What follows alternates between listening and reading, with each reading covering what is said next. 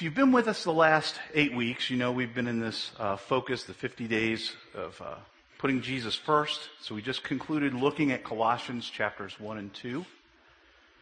And sort of we went through this series called Jesus First. Next week we're going to change our focus a little bit and move into Colossians 3 and 4. And the new series will be starting will be called Christ Our Life. Say, same book, why a different series? Well, chapters 1 and 2 are about who Jesus is. Chapters 3 and 4, the focus shifts to how we live in light of who Jesus is. And so you might say that that middle point in Colossians is a pivot point in the book. So think of this week as sort of a bridge between the two. And we're going to look at a parallel pivot point in the book of Philippians. It's the book right before Colossians. So you might want to take the study guide out of your worship folder, or if you want to just flip to it in your Bible, we're going to be in Philippians chapter 2 this morning. Now, in this passage, verses 5 through 11 are very familiar. I'm sure there's some of you that could quote these verses from memory. And they're often quoted standalone. But what I want to do this morning is look at these verses in the context because I think it shows us something interesting. So follow along as I read the passage to you.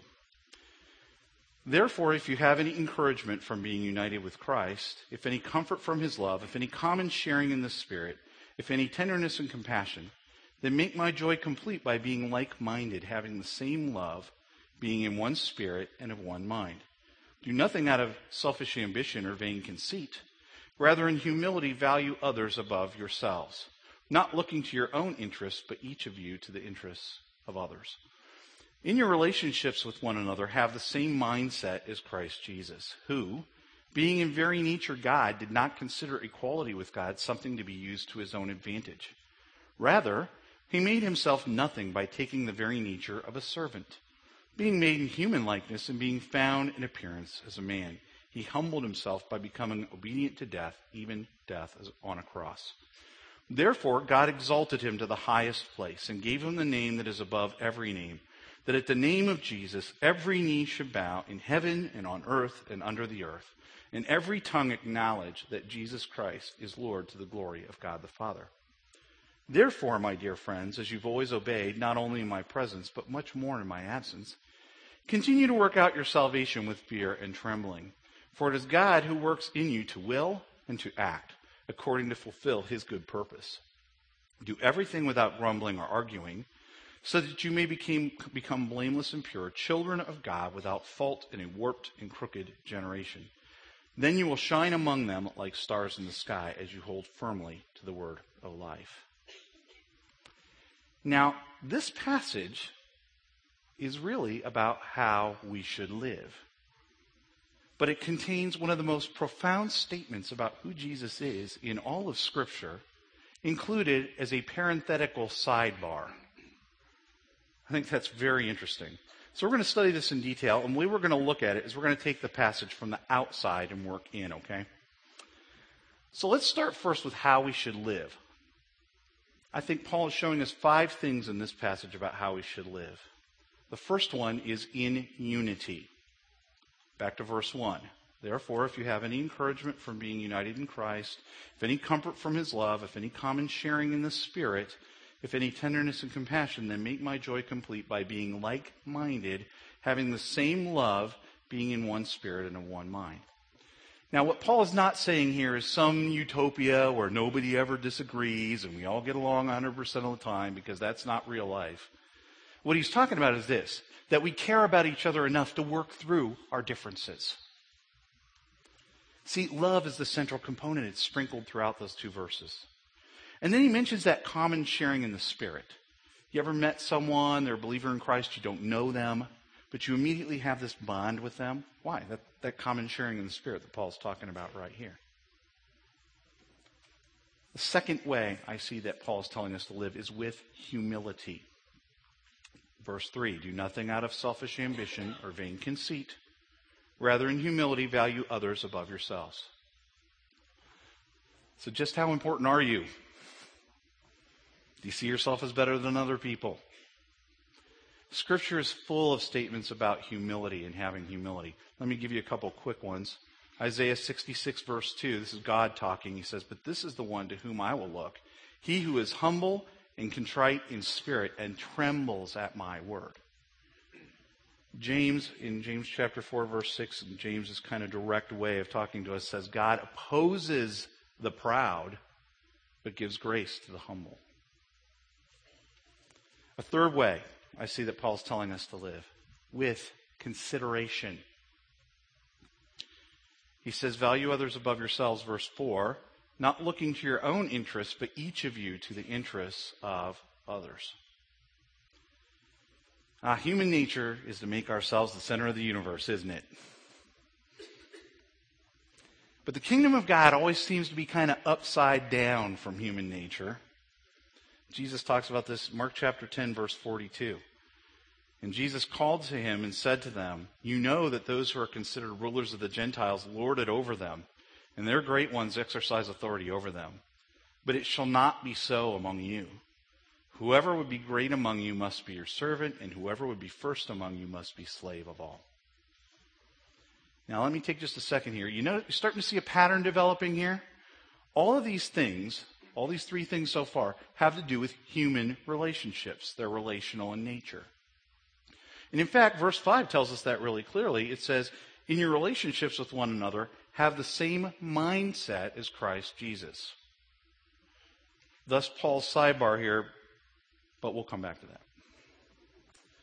The fourth thing I see what Paul's telling us about how we should live is becoming more like Jesus. Let's jump down to the middle of verse 12. It says, Continue to work out your salvation with fear and trembling, for it is God who works in you to will and to act to fulfill his good purpose. What do these verses mean? Well, there's a lot of controversy about them. I probably looked at 20 plus commentaries on this getting ready for this weekend, and they are all over the map. Part of it is, for us, the English language gets in our way. First of all, you have to understand what some of the words are saying outside the context of English. It says, your salvation. Work out your salvation. Okay, your doesn't mean you. We think of that as reading, work out my salvation. It's not singular, it's plural. In the Greek, all the yous and yours through this passage are plural. Think about it. It's the, the context is relationships, right? So that makes perfect sense. So what it's saying is working out our collective salvation together in community, relational. And then we get kind of messed up because people look at those words, work out, work out our salvation. The word that's translated work out is the Greek word katergazomai, which means to do something from which something results. Um, kind of like working out the solution to a problem or a puzzle. Now, let's look at the work aspect of this for a sec. Jesus, there's Jesus' work first. See, from Christ's perspective, it's a done deal. When he was on the cross, what did he say? He said, It's finished. He didn't say, That's a good start. He didn't say, Hey, I've done my part. Human race got to take it from here. He didn't say that. He said, It's finished. So there's people that look at this and because of the word work, they're going, Well, we have to do something to earn salvation. That's not what it's saying. Ephesians 2 8 and 9, Paul makes it very clear. He says, By grace you've been saved through faith. It's not of your own doing, it's the gift of God, not a result of works, things that we've done, so that no one may boast. Now, the work's done by Jesus, but there's also a continuing process in us. From our perspective, we're on a journey. We're understanding more what it means. Back in Philippians 1, Paul says in verse 6, I'm sure of this, that he who began a good work in you will bring it to completion at the day of Christ Jesus. 1 Corinthians 15:1.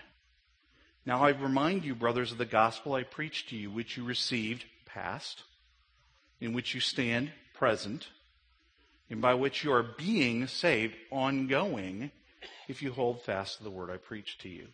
In fact, Paul also says in Romans 8, we're being conformed to the likeness of Christ. You see, yes, Jesus' work is done, but in us, it's a process of becoming more like Jesus. Another place where we get messed up because of the English language is fear and trembling. So people say, see, we have to be afraid. We might not really be saved, or we might be able to lose our salvation. That's not what the word is saying here. It's not fear like being afraid. It's fear like reverence and awe. Maybe I would say it this way. having a healthy respect for what God has done for us. And then finally, he says that God gives the believer both the desire, that's to will, and the energy to act, to obey.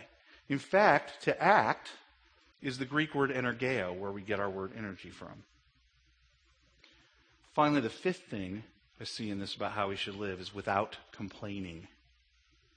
Verse 14, do everything without grumbling or arguing, so that you may become blameless and pure, children of God without fault in a warped and crooked generation. We love to complain, don't we? I can tell you I'm really good at it too. Back in my younger days, I used to look forward to lunch every day at work so we could go gripe about how stupid our company was and all that stuff. Because clearly, I could do it better than they could. Do things without complaining. It says, what's it say? You're going to be blameless and pure and without fault. And you're going to stand out, it says, to a warped and crooked generation. Now, that's Paul writing 2,000 years ago. You're going to stand out because it's going to be different than everybody else. And that brings me to the result. If we do these things Paul's telling us to do, what's the result? He says, we're going to shine like stars. It says, then you will shine among them like stars in the sky. Who's the them? The warped and crooked generation guys. That's them. The world at large. Now, that doesn't mean you're going to be like some Christian superstar. Look at me. Hey, I've, I've got it all figured out. It means this. It's, it's what Jesus said in Matthew 5.14. You are the light of the world. A town built on a hill cannot be hidden. Neither do people put, put a light on a lamp and put it under a bowl. Instead, they put it on its stand and it gives light to everyone in the house. In the same way, let your light shine before others that they may see your good deeds and glorify your Father in heaven. See, it's saying that we're going to show what Jesus is like through our lives. Like stars in the sky. Everybody sees them. And then he says, we're going to hold firmly to the word of life. We need to hold firmly to the word of life.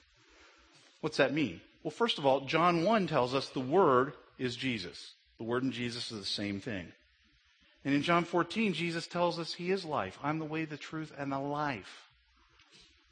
We need to hold fast to Jesus to be able to do this stuff.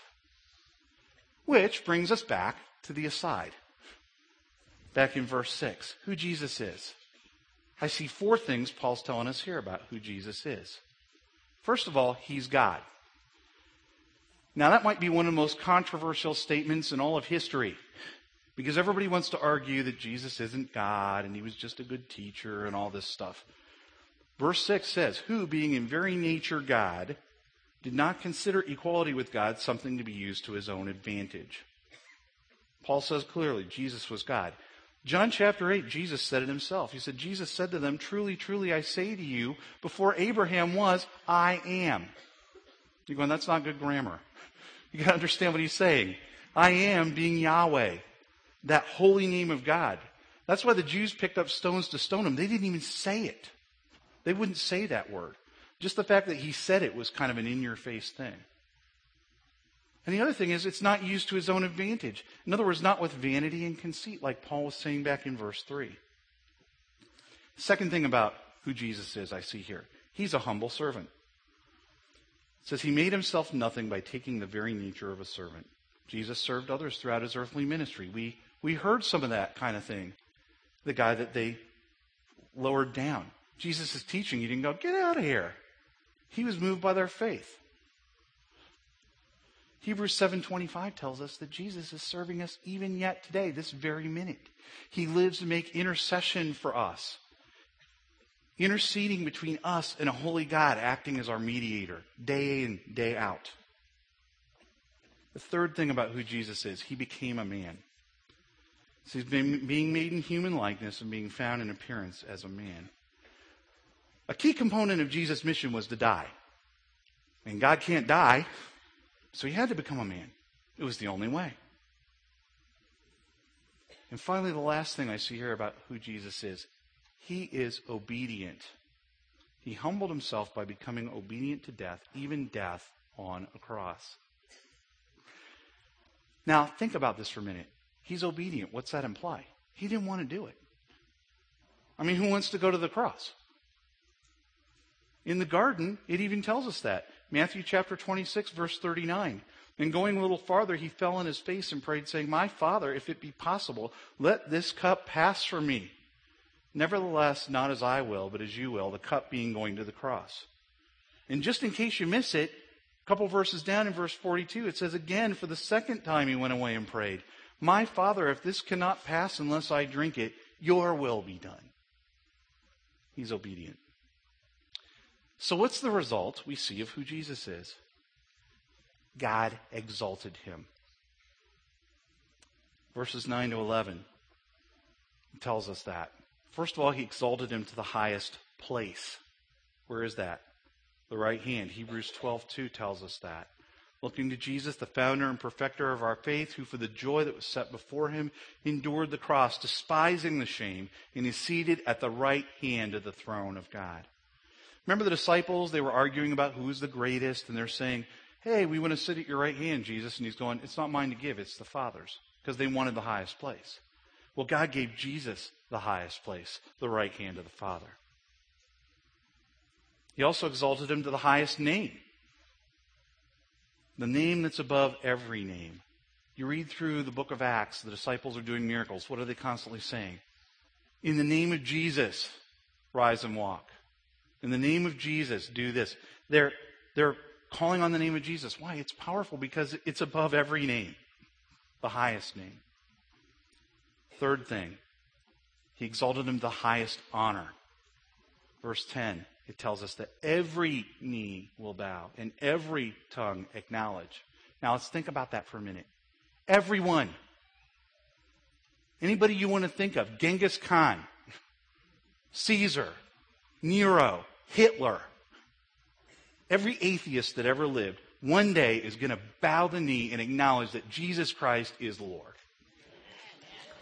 Everyone.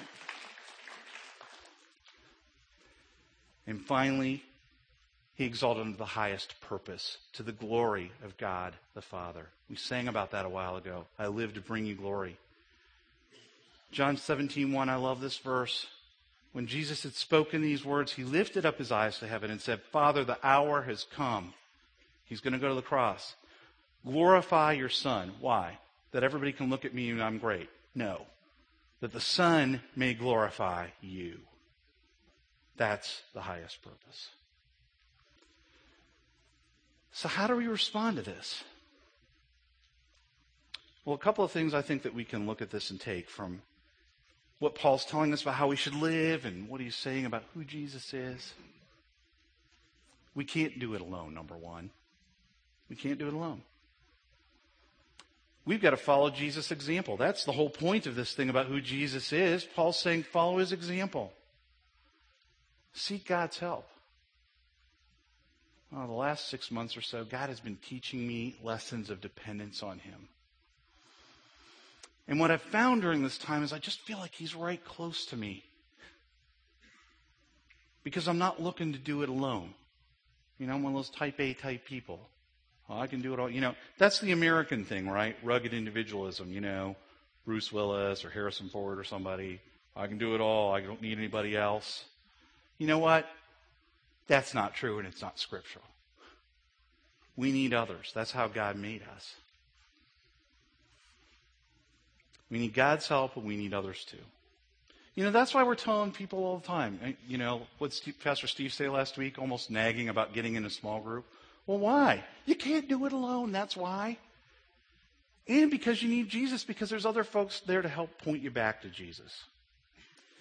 Now that brings me to our prayer partners. Week in, week out, we started this, I don't know, six months or so ago, whatever it was, and we have this ministry where folks are up here at the end and, and, and, you can get prayed with. And I'm sure some of you are going, I don't know what that's all about, and you know, I don't really need prayer and all these kinds of things. Here's what I'm going to challenge you with today. Take advantage of this. This is your way to get connected with God through other folks that are gifted, have some spiritual discernment, and I know a lot of you that have taken advantage of it, you've felt the touch of Christ on you because of it. If stuff's holding you back, you know, what is it? Maybe fear. Yeah, come down there. I don't know what that's going to be. I don't want to do that. Or maybe shame, you know, Joe, if I, if I told somebody what's really going on in my life, it just wouldn't be good. Or maybe pride, you go, well, you know, everybody will see me. Listen to me. Listen to me. I'm going to speak truth to you. Those are lies right from the pit of hell. It's the way Satan wants to keep you under his thumb. Why? Because we want to hold on to all that stuff and not admit it, and it's the way that he keeps us in bondage. Tell someone and get free. Take advantage of it. It's here for you. You know, I'm down here a lot of weekends. You know, I long to pray with you, and so do these other folks. We want to use our gifts to try and help advance you in your, in your Christian walk. Take advantage of it. Second response we have to see ourselves the way God sees us. Now, how is that? Well, let me say this going in. If you're kind of the, oh, we all have to feel good about ourselves and all this, this is going to be a little harsh, but it's true. Romans 3, verse 23 For all have sinned and fall short of the glory of God. You say, well, what's sin? Sin is things we've done wrong, things that are against God's law. And then in Romans 6 and verse 23, it says, the wages of sin is death. A holy God cannot stand to be with sin. You say, well, Joe, that's not really good, very, you know, good news. That's harsh. It's truth. But it's not the end of the story. Romans 5 8.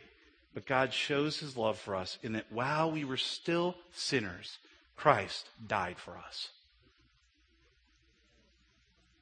That brings me to the third th- way we respond bow your knee and confess.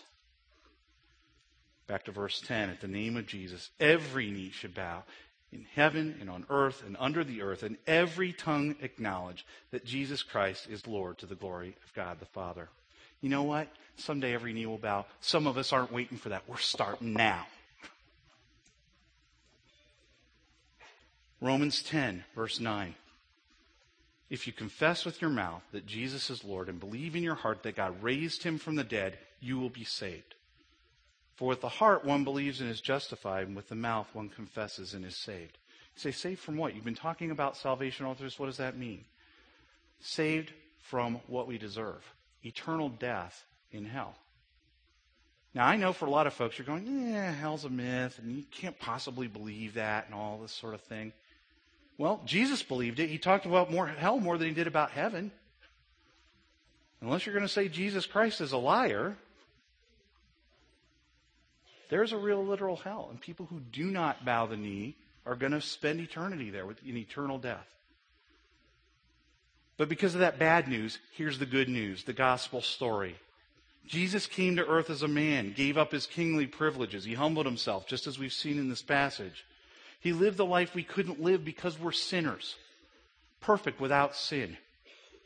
He was obedient in going to death on a cross for you and for me, exchanging his sinless life to cover for our sinful ones. And he was raised back to life, victorious, defeating death to make a way for us to be with God forever. That's the good news.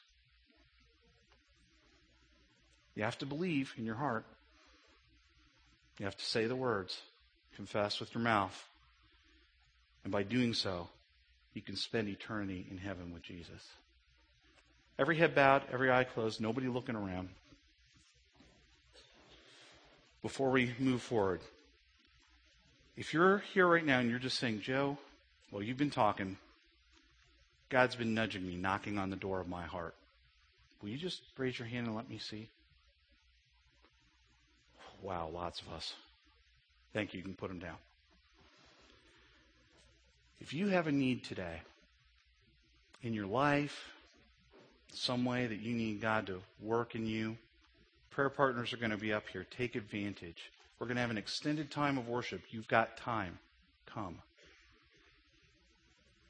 If God's nudging you, you've never bowed your knee, you've never said the words, you've never believed in your heart, today's the day. Come and accept Jesus Christ in your heart. Believe and confess. Now, listen, I know the minute I say this, the enemy's working in people's minds. You can't do that, etc. Listen to me. Hebrews 4 7. Today, if you hear his voice, do not harden your heart. If he's knocking at the door, you come. God, today, I just ask for everyone here that's raised a hand, God, that they are going to feel a touch from you in these coming moments. God, I pray that for everyone who's got a, a need to live differently, to see a breakthrough in their life, God, let them experience some freedom today. God, if there's those folks in the room that have never bowed the knee to Jesus, may they come today and know the joy, knowing for certain that they're going to spend eternity with you, God. We ask for that. God, I pray that you be with the ministry of the prayer partners as they're here today. Give them discernment and wisdom. May their ministry be powerful and effective. And I ask this in Jesus' name. Amen.